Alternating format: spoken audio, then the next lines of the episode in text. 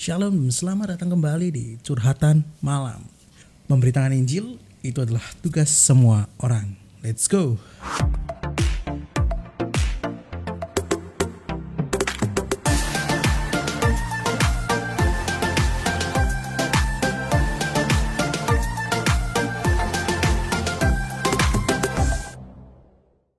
Curhatan malam hari ini kita berbicara tentang Bileam dan Balak part 1.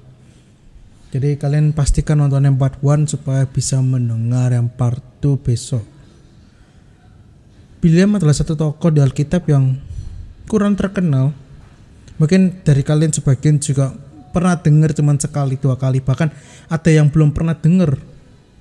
Dan aku pun termasuk orang yang jarang mendengar kata-kata Bileam dan Balak tapi ketika aku baca kisah ini kemarin malam, aku merasa minder dengan Bileam. Aku merasa insecure karena Bileam ini satu hamba yang luar biasa. Gak usah disebut, gak usah dikeliat-keliatin. Seperti yang sekarang yang terjadi bahwa hamba-hamba Tuhan pengennya naik ke atas semakin bersinar. Tujuannya hanya dirinya. Jadi dilihat-liatin jadi orang baik jadi hamba yang baik, menjadi hamba yang taat. Memaksa orang melihat padahal sebenarnya kalau yang namanya lampu nggak usah dikasih tahu tuh lampu juga akan bersinar dan tidak bisa ditutupi. Oke, okay? hari ini kita sedikit baca banyak nama masalah lah ya. Kita baca di Bileam 22 ayat um, aku ambil potong nanti sisanya aku ceritain. Dan kalau kalian mau tahu kisah fullnya, kalian penasaran kenapa aku bilang Biliam ini membuat aku insecure dan sangat terteguh, kalian bisa baca duluan di bilangan 22 sampai 24. Nah, itu kisah tentang Biliam dan Balak. Tapi kalian baca 22 dan 3 pun sudah langsung banyak dapetnya kayak gitu ya. Oke, aku ceritakan dulu bahwa Balak itu adalah raja Moab yang dipim, eh, pada saat itu Israel mau ke tanah Kanaan dan yang dipimpin oleh Musa. Nah, Balak ini mau mengutuki atau mengalahi bang, mengalahkan bangsa Israel kayak gitu.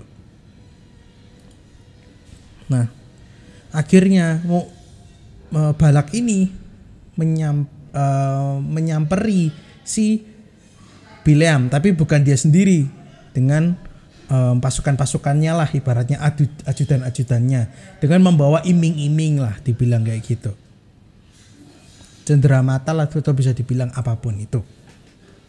Nah, kalau kalian terus baca nanti kalian akan tahu bahwa kenapa dia memilih karena dia tuh tahu siapa yang memberkati dan siapa yang mengutuki. Ada ayatnya kalian bisa baca. Makanya dia pengen ibaratnya seperti Biliam ini pengen mengutuki gitu supaya Biliam mengutuki bangsa Israel kayak gitu ya. Karena ketaatan si Biliam ini kita coba baca ya.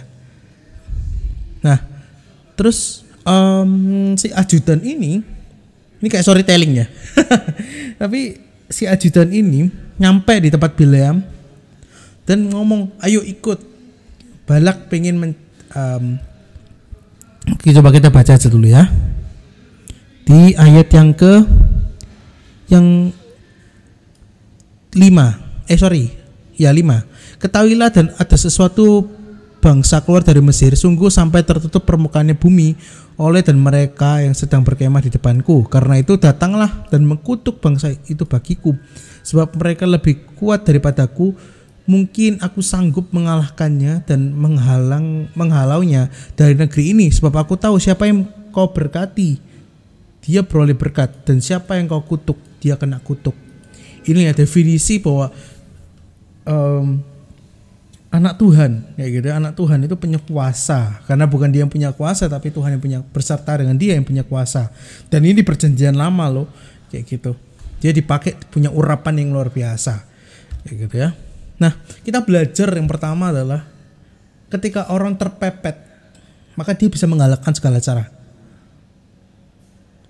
Banyak ketika kita mungkin lagi ketakutan mungkin kita lagi um, bingung panik ya gitu. Kita lebih menghalalkan segala cara apalagi sudah ada dicampur dengan ketakut eh, insecure ada rasa eh, malu ada rasa yang lain-lain. Iri hati sombong pengen sombong pengen apa pengen gaya.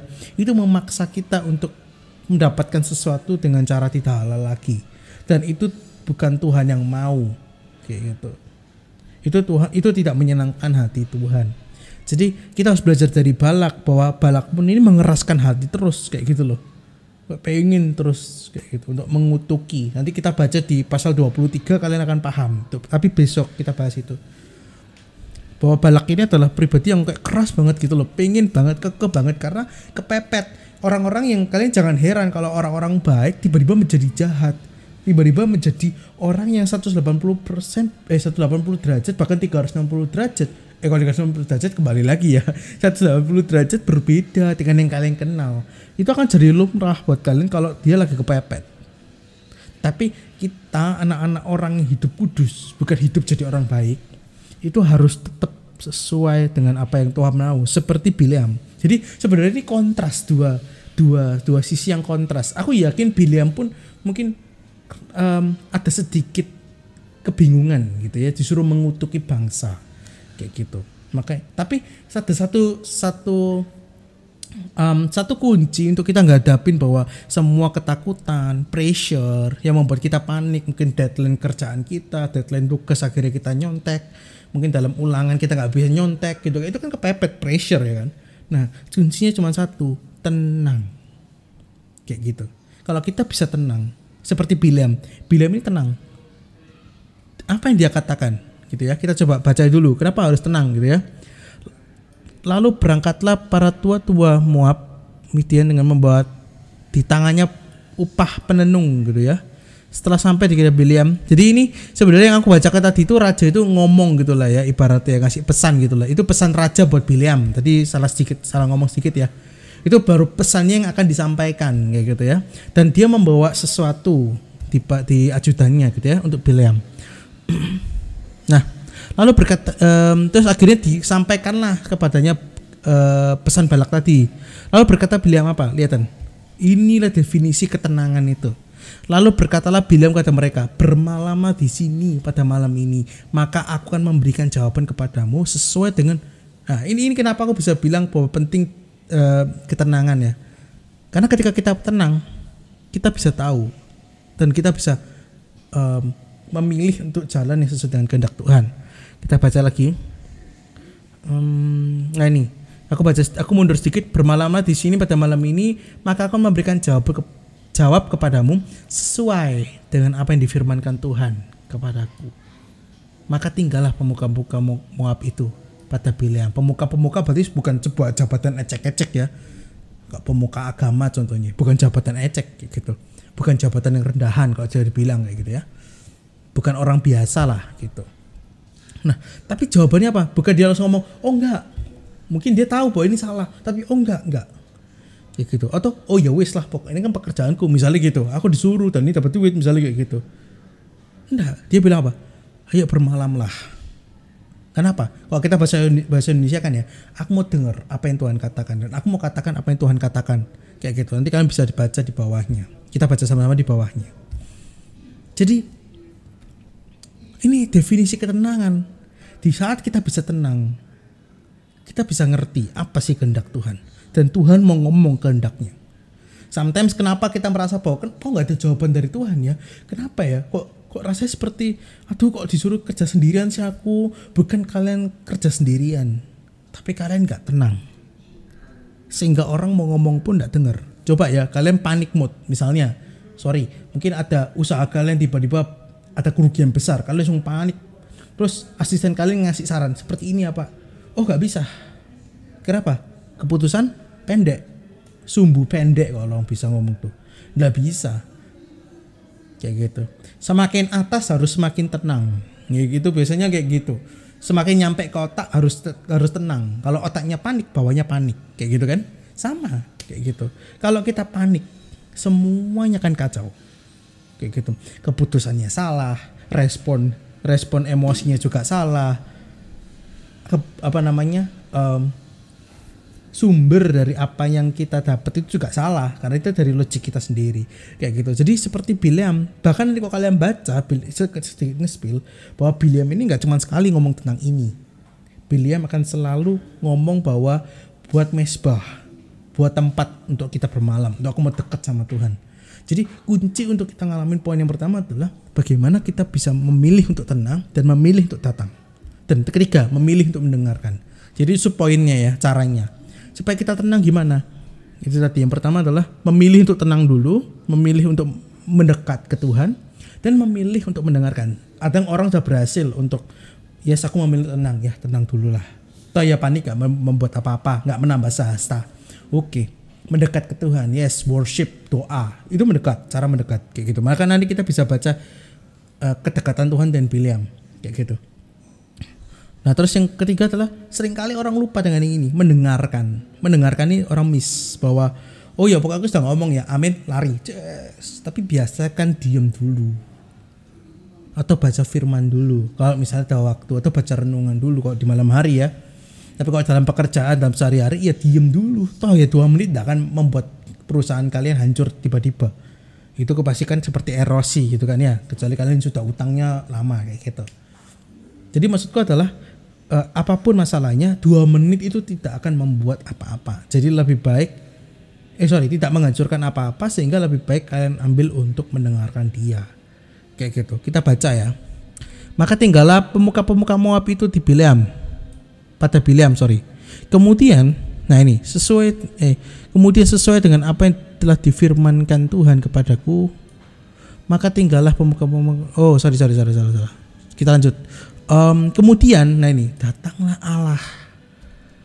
Lihat kemudian datanglah Allah. Gitu. Kok bisa ya? Emang udah direncanain sebelumnya pun enggak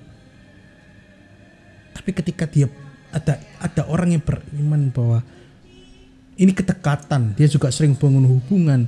Ketika ada yang berseru maka eh ketika aku men, kamu mendekat aku mendekat. Kayak gitu loh ada ayatnya mendekatlah sebab aku akan aku akan mendekat kepadamu. Kayak gitu. Ini definisi ketika ada satu yang menanti nantikan Tuhan Tuhan pasti datang. Bahkan ada ayatnya nah, orang-orang yang menantikan Tuhan seperti apa seperti apa seperti apa. Kayak gitu. Menanti inilah menurutku definisi orang yang menanti nantikan Tuhan. Bukannya sekedar oh iya aku lupa makan eh lupa doa makan enggak. Tapi dia itu selalu inget Tuhan seperti kalau orang biasa nih kalau pacaran aku nggak bisa makan aku lagi mikirin misalnya lagi bermasalah nih ya lagi lagi ada masalah hubungan gitu aduh aku nggak bisa makan dan nggak mood deh makannya karena aku lagi ada hubungan eh sorry ada masalah dalam hubunganku harusnya seperti itu juga itu kan definisi orang menanti nantikan Tuhan toh Berarti di pikirannya adalah Tuhan. Bukan berarti semua gak akan mikirin pekerjaan terus dosa, pikiran dosa, pikiran pekerjaan dosa ya enggak. Tapi ya orang yang menanti-nantikan Tuhan itu sebenarnya sudah menunggu-nunggu, mengharapkan Tuhan datang. Orang yang berharap ya Tuhan akan dengar apa pun. Wong kelu eh, apa namanya keluhan bangsa Israel aja didengar. Apalagi yang deket sama Tuhan apalagi yang membuat Tuhan terpana bukan berarti itu something itu dapat something ya. Tapi seperti kalau orang jatuh cinta kita berikan cinta juga kita berikan respect kita berikan penghormatan pensanjungan. Apa enggak orang itu semakin bersemi-semi? Untuk bukan untuk menambah cintanya tapi memang kita ada cinta. Kayak gitu. Paham ya? Jadi kalau kita mau datang ke dia kita mau berharap dengan dia kita menanti nantikan dia dia pasti ma sangat mau untuk datang. Tapi sering kali orang pengennya langsung instan. Jadi Tuhan aku berharap langsung. Enggak dia kan ngomong bermalam lah. Dia menunggu sampai malam. Kayak gitu. Maksudnya nunggulah. Pokoknya dia selalu menunggu menanti nantikan nggak tahu itu jam berapa ya karena di situ nggak ada spesifik jamnya. Tapi maksudnya dia sangat menunggu hal itu. Kayak gitu untuk untuk pengen tahu jawaban. Kayak gitu. Jadi dia nggak cari ke mana-mana jawabannya. Di sinilah kelihatan bahwa Biliam ini suatu hamba yang baik bukan berarti aku ngomong perfect loh ya. Hamba yang luar biasa. Bener-bener definisi hamba. Kita kan selalu ngomong tuh aku hamba Tuhan aku hamba Tuhan. Tapi hamba Tuhan pikiran sendiri. Namanya hamba itu berarti pikiran otaknya itu jadi tuan paham ya? Definisi hamba itu adalah kalau di zaman dulu bahwa kamu sudah aku beli ya bebas aku lakukan. Kamu aku suruh terjun ke jurang juga gak apa-apa. Itu sudah hakku gitu. Tapi kadang kita itu kebalik aku udah dibeli tapi aku mau ngatur tuanku. Kayak gitu. Nah sekarang kita definisinya dibalik. Kita harus belajar Biliam Biliam disuruh apa pun akan nurut. Kayak gitu. Nih ya kita baca. Sedikit lagi bos kita selesai. Besok kita partunya mungkin ini sampai part 3 atau part 4 ya guys. Karena ini bagus banget. Datanglah Allah kepada Bileam serta berfirman. Ya definisi ketika kita dekat sama Tuhan dia pasti ngomong. Itu pasti sih siapakah orang-orang bersama dengan kau itu? Apakah ini ini ini bagus sih ini bagus ya. Ini bagus banget. Ini kata-kata yang bagus. Siapakah orang yang bersama-sama dengan kau itu? Apakah Tuhan di sini nggak nggak ngerti siapa siapa orang itu? Apakah Tuhan melupakan orang itu? Pura-pura lupa? Dah di sini ngomong tentang percakapan yang intim. Paham ya? Jadi iya kan gitu loh. Maksudnya kayak ibaratnya kan pacar gitu loh sepacar gitu ya.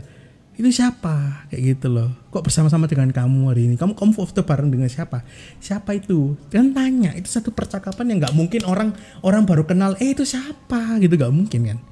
Kayak gitu loh. Paham gak sih? Kayak percakapan ini bukan percakapan yang formalitas. Paham gak sih? Memang disengaja untuk ada. Karena ya ibaratnya ini uh, kedalaman hubungan seseorang kayak gitu loh. Seperti kalau misalnya mamaku tanya itu tadi sama siapa kayak gitu. Ya yang berani yang berani tanya ya cuman orang yang dekat dengan kita kayak gitu loh. Dan ini tuh kayak membuka apa ya ibaratnya buka topik gitu loh paham gak sih? Kayak ini ini bu ini hubungan yang so sweet banget loh menurutku. Maksudku kok Tuhan kok ngapain dia ngomong kayak gitu? Maksudnya Tuhan itu sesuatu yang maha hero benar-benar di atas beberapa tingkat manusia bahkan lebih 100 kali tingkat di atas manusia kan. Dia kan maha sudah. Ngapain dia ngomong kayak begini gitu loh paham gak sih? Gitu ngapain dia merendahkan untuk ngomong kayak gini? Merendahkan dirinya untuk ngomong kayak gini? Ini bukankah ini sesuatu yang so sweet banget? Kayak gitu loh. Hubungan yang deket sekali. Kayak gitu. Jadi kayak ngobrol-ngobrol kayak temen gitu. Bener-bener literally kayak kayak temen. Kayak gitu loh. Nggak mungkin ini bukan sesuatu yang kayak ya aku bilang formalitas. Aku seneng banget kata-kata ini sih. Seneng banget nih aku. Dan berkatalah bilang kepada Allah Balak bin Sipor Raja Zoab mengutus aku. Dan ini terus kalian tahu ya ini kan cerita bla bla bla bla bla bla kan? Tahu lah ada bangsa yang keluar dari Mesir. Diceritain semuanya. Jelas toh bahwa dia itu bukan bukan sekedar cuma cari jawaban tapi dia itu cerita. Terus nanti dia mau mendengarkan. Dan dia itu cerita bukan kayak cuman gara-gara cuman gara ada masalah itu. Kelihatan dari cara jawab ceritanya. Ketika dia jawabnya detail dia sering sering apa sorry sorry. Kalau dia sering ngobrol yang jawabnya relax nggak formal gitu loh. Tapi dia ya jawabnya santai aja gitu loh. Gitu. Atau orang ada balak dari sini dia ngutus aku seperti ini. Detail kayak seperti cerita gitu loh. Cerita kepada bapaknya ke temennya kayak gitu loh. Eh tadi aku ketemu si A loh kayak gini kayak gini kayak gini. Kalau ambil orang formal ya pasti kan kita ngomong kayak dia ketemu dengan orang kayak gini sih terus dia ngutus aku. Dah. Jadi lebih lebih simple kan pasti kalau ambil orang yang gak mungkin kita buka belak belakan bukan kayak gitu ambil orang yang baru atau yang kita jarang kenal kita jarang aja omong kayak gitu jadi di sini kelihatan banget cara berkomunikasinya itu puh deket banget. Ya gitu. Meskipun aku bilang bahwa Benjamin bukan orang yang perfect ya. Tidak ada orang yang perfect gitu ya. Masih juga bisa melakukan salah. Tapi di sini bagus. Lalu berfirmanlah Allah kepada Biliam. Janganlah engkau pergi bersama dengan dengan mereka. Jangan engkau mengutuk bangsa itu sebab mereka telah diberkati. Bangunlah Bileam pada waktu pagi, lalu berkata kepada pemuka-pemuka Balak, pulanglah ke negerimu sebab Tuhan tidak mengizinkan aku pergi bersama-sama dengan kamu. Wah ini definisi seperti apa ya hamba yang taat dan aku minder pada baca ini. Wow gitu loh. Dia nggak pikir panjang, dia nggak pikir lain. Oh uangnya kurang, oh dia nggak ragu. Dia ngomong ini benar-benar seperti gini. Pak aku boleh besok-besok besok boleh pergi ndak gitu. Terus papanya bilang ndak boleh. Terus dia bilang namanya kata papa aku nggak boleh. Iya kan? Persis kan? Kayak gitu loh. Jadi kayak oh definisi orang yang nurut. Bener-bener definisi hamba. Hamba yang baik. Hamba yang luar biasa. Bener-bener definisi hambanya Tuhan bener. Gitu loh. Dan mungkin kalau kita bisa belajar yang poin ketiga dia lah hamba yang setia dan apa namanya benar kayak gitu. Karena hamba belum tentu jadi hamba yang benar karena ada hamba yang salah bukan? Kayak gitu. Ada hamba yang curang gitu kan? Maksudnya ya pikirannya lain kayak gitu. Kayak gitu. Nggak semua pegawai baik bukan? Ada pegawai yang curang juga bukan? Nah ini adalah definisi hamba yang baik dan setia dan benar gitu udah komplit semuanya. Cuman nggak nggak perfect. Memang setiap orang nggak akan perfect. Nah kenapa? Um, ini ya aku sedikit loncat. Akhirnya uh, balak ini mengutus lagi. Kayak gitu. Dengan yang lebih banyak dan lebih terhormat. Jadi lebih mungkin lebih dikatakan lebih tinggi lah jenjangnya gitu ya. Oke kita sedikit telat biar lebih cepat ya. Um, aku ngomongnya lebih cepat. Lebih terhormat dan lebih banyak. Serta uh, mereka sampai kepada Bileam berkatalah mereka kepadanya beginilah balak Zipor jangan biarkan kamu terhalang-halang untuk datang kepadaku. Sebab aku memberi upahmu yang sangat banyak. Wah disiming-iming ya kan?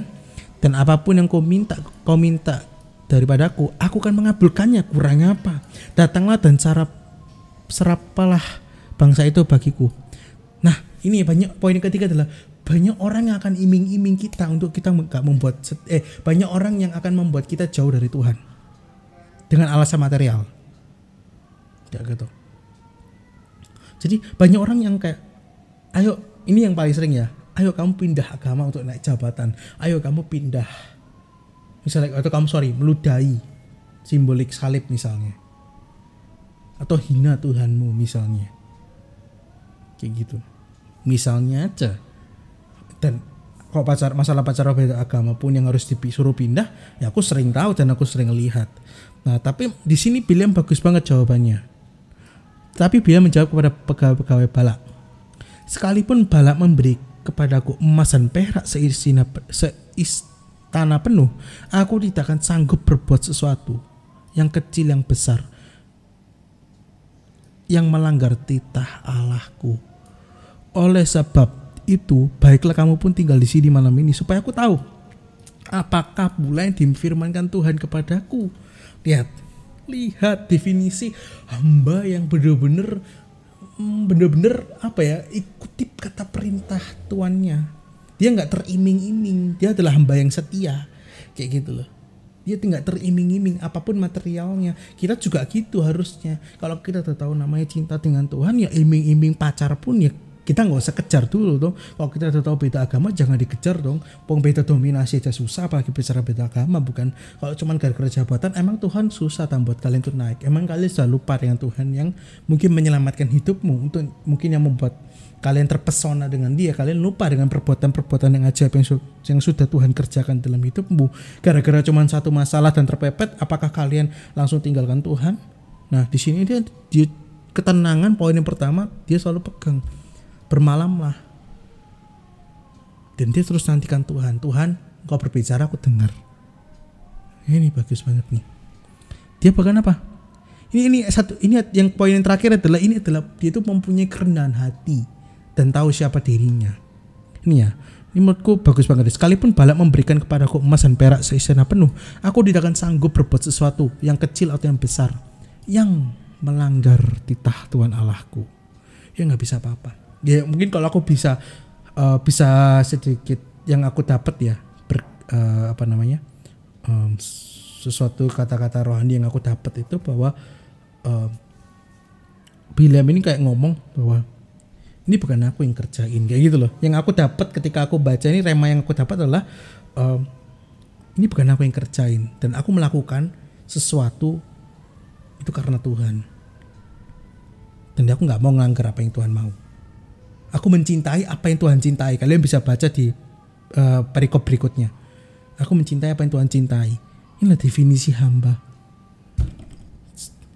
Maka jelas lihat orang yang setia yang dekat sama Tuhan. Tuhan tuh definisi kalau kamu mendekat, aku mendekat ini. Datanglah Tuhan Allah kepada Biliam. Pada waktu malam ini terakhir guys. Jikalau orang-orang itu memenang sudah datang, memanggil engkau, aku skip sedikit, bangunlah, pergilah bersama dengan mereka. Tapi hanya adatku firmankan kepadamu, harus kau lakukan. Maka kalau kita lanjut sedikit nge-spoiler, dia berangkat, karena Tuhan suruh berangkat.